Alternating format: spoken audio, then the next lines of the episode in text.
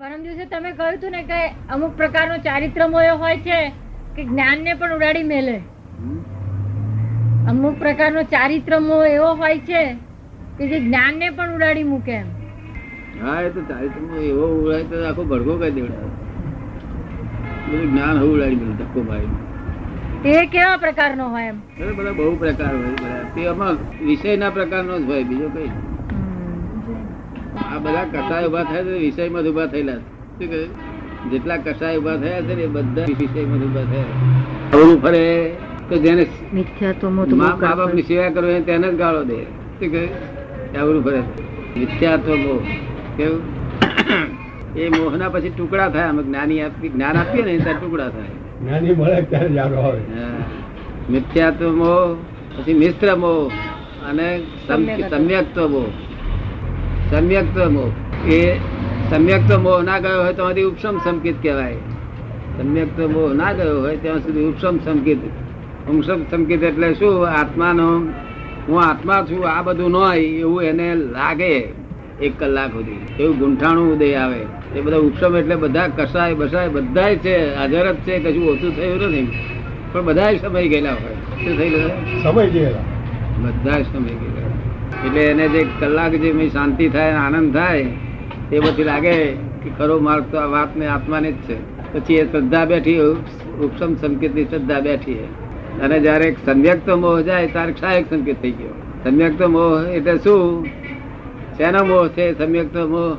એટલે કે આત્મા શું કેવો હશે કેવો નહીં જાણવાનો મોહ. આત્મા જાણવાનો મોહ એને સમ્યક્ત મોહ કહ્યો. કેવું? એ મોહ તો કરો ને? હે? એ સમ્યક તો મોહ ને ગયો આત્મા જાણ્યો કે સહાય- સહાયક સંકેત થઈ ગયો. કારણ કે સહાયક સંકેત થઈ ગયો તેની હાથે બધું મોહ બધો નિર્મૂળ થયો તો ના નિર્મૂળ નથી થયો. કારણ કે બીજા મોહનું શું થયું? ત્યાં કે ચારિત્ર મોહ થઈ ગયો. શું થઈ ગયું? ચારિત્ર મોહ. આ બધું ખાવ છો પીવો છો એ બધું શાના એ બધું મોહનું પરિણામ છે. શાનું છે? અત્યારે ખાવ છો પીવો છો હરો છો ફરો છો ઊંઘી જાવ છો એ બધું શાનું પરિણામ છે? ચારિત્ર મોહ. પૂર્વે મોહ મોહ કરેલો તેનું પરિણામ.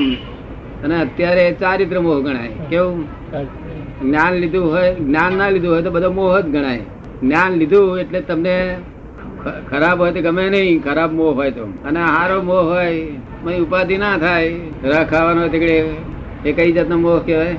રસ ખાતી વખતે? પછી. ક્રોધ તે કઈ કઈ બીજી ભાનગડ થાય છે ને તાર નથી ગમતું. શું થાય છે? ત્યાંથી પેલું મહી છે તે હલાવી નાખે બધું પ્રકૃતિને. એટલે નથી ગમતું.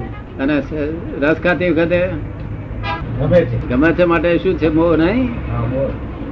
એ એ ચારિત્ર મોહ ને પેલો ચારિત્ર મોહ. સમજ પડે ને? આ ગમતો માલ ભરેલો પેલો ના ગમતો ભરેલો બે ચારિત્ર મોહ. એટલું લક્ષ્મ રહેવું જોઈએ આપણને. તેથી અમે કહ્યું હતું કે આહારી આહાર કરે છે હું ને આહારી જાણું છું. એવું એક જ્ઞાન હાજર રહ્યું એનું નામ ચારિત્ર મોહ ને. દીઠો એને જે ચારિત્ર મોહ ને જુએ એક સહાયક સંકેત કહેવાય. શું કહ્યું?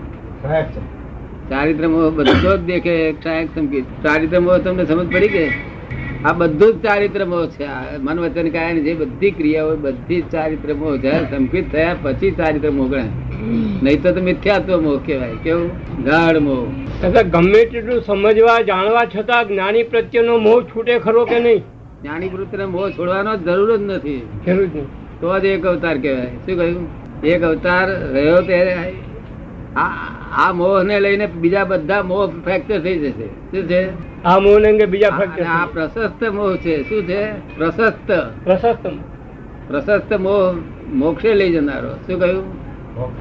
પ્રશસ્ત શબ્દને જરા મને સવિસ્તર સવિસ્તરથી સમજાવો. હે? પ્રશસ્ત શબ્દને મને બરાબર સમજાવો. આ મોહ નથી ગણાતો, પછી એને રાગ કહેવાય છે. ને? પ્રશસ્ત રાગ. અને આ અપ્રશસ્ત રાગ, સંસારના રાગ.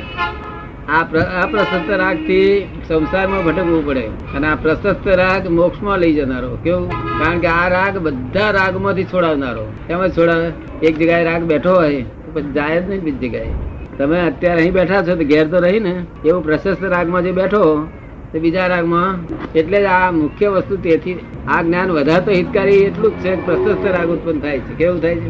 એટલે બધું બધું આખું ડબી જાય ધૂળ ધાણી થઈ જાય બધું. નહીં તો આટલો તો કઈ થોડા થોડા વખતમાં કઈ બધા બધા કર્મ કપાતો હશે કે? જભારામાં ઉડી જાય. આ તો પ્રશસ્ત રાગ તો નિરંતર રાખવાના છે. કેવું? પ્રશસ્ત પ્રશસ્ત એટલે માઠા નહીં તેવો રાગ. કેવું. હિતકારી. જ્ઞાનીઓ વખાણ્યા છે એવો શું કહ્યું? જ્ઞાનીઓએ વખાણ્યું છે. હા. અને અપ્રસન્ન એટલે માઠા. સંસારમાં ભટકાવનારા. તો એનો એ છોડવાની જરૂર નથી. એ છે એ તો એની મેરેજ ટાઈમ થાય જ્યારે છે મોક્ષ જવાનું થાય ને તે પહેલા દસ દસ વર્ષ પહેલા એની મેરેજ છૂટી જાય. સમજ પડી ને કે જ્ઞાન થતા પહેલા એની મેરેજ છૂટી જાય. સમજે ભાઈ ને? આ કાળમાં તો જો કદી એ ના હોય તો આ બધાને બીજા આટલા બધા મોહ. કપાવદેવ શું કહ્યું હતું કે મોહ આ મોહમય શહેર છે અહીંયા આવશો નહીં સાધુઓને એવું કહ્યું હતું સાધુઓને. તો સંસારી મોહમય નડે નહીં. સાધુઓને નડે તો સંસારી ના મળે નડે કેમ? જબરદસ્ત નડે પણ આ તો બધું નડીને બધું ખલાસ થઈ ગયું શું થયું? આ તો આ વિજ્ઞાન બહુ જબરદસ્ત છે મારી ફ્રેક્ચર કરી નાખી દીધું. જબરદસ્ત એટલે એટલું જબરદસ્ત છે એનો તાગ નથી મળતો. હે?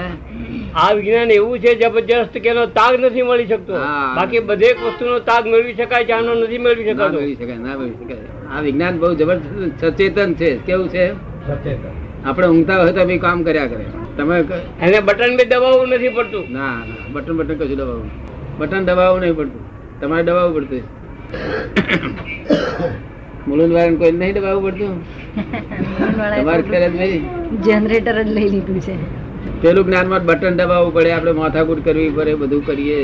આ જ્ઞાનથી જે મીઠાશ આવે છે ને મીઠાશ એને ભગવાને સુધા કહી છે સુધા. કૃપાળુ દેવાને સુધા રસ કયો છે? એ સુધારસ ને પાછો શાંત સુધારસ કયો છે? સુધારસ તો ખરો પણ શાંત સુધારસ કયો છે. શાંત શાંત સુધારસ છે શાંત સુધારસ શાંત સુધારસ આ સુધારસ મોક્ષે લઈ જનારો. શું કે છે ભાઈ? વણિકભાઈ એમ કે છે કે એમ કહેવાય છે એવો અનુભવ છે કે ઉપસમ સમકિત થાય ત્યારે સુવાસ પ્રગટે. અંદરથી અંદરથી. સુવાસ પ્રગટે. એવો અનુભવ છે એમ ઉપસમ સમકિત જયારે પ્રગટે ત્યારે અંદરથી સુવાસ પ્રગટે. એક વખત એવું થયું હતું એમ કે છે. સુવાસ પણ શું ફાયદો પછી સુવાસ એ તો સુવાસ એ તો પૂતગલ છે. સંકેત? એ આત્માનું લક્ષણ એ નિશાની કઈ એમ કે છે? છે એ નિશાની કઈ? એ તો થાય સુવાસ તો બધું સુવાસ તો આત્મા પ્રાપ્ત થાય ત્યાંથી સુવાસિત જ થાય છે. આપણું આપણા આપણા જ્ઞાન કેટલાક ને મળે છે ને? આપણું જ્ઞાન કેટલાક ને મળે છે ત્યાર પછી આખા એના એની પોળમાં સુગંધ સુગંધ સુગંધ સુગંધ સુગંધ ફેલાય છે. હવે કેટલાક લોકોને તો જનતા સુગંધ જ ફેલાય છે. એ વસ્તુ જુદી છે ભૌગોલિક વસ્તુ છે એ જ્ઞાનનો પ્રતાપ છે. શું છે? જ્ઞાનનો પ્રતાપ છે. બાકી આત્માને કશું લેવા દે આત્મામાં સુવાસ નામનો ગુણ જ નથી. પણ એ એના પ્રતાપથી થાય છે એના પ્રતાપથી બધું ઉત્પન્ન થાય. મૂળ સ્વભાવ શું કહી શકાય? પુષ્પ આવતું આ ગુણો ગુણો આ જે પૂતગલના ગુણો છે ને એમાં કોઈ ગુણ નથી પોતાના. સુગંધી કે દુર્ગંધી કે બધું જે સુગંધી આવે ને તો હમો દુર્ગંધ બેહી રહ્યું હોય કેવું? દુર્ગંધ બેરે હોય. હા એટલે સુગંધમાં ઉપયોગ જ ના દેવ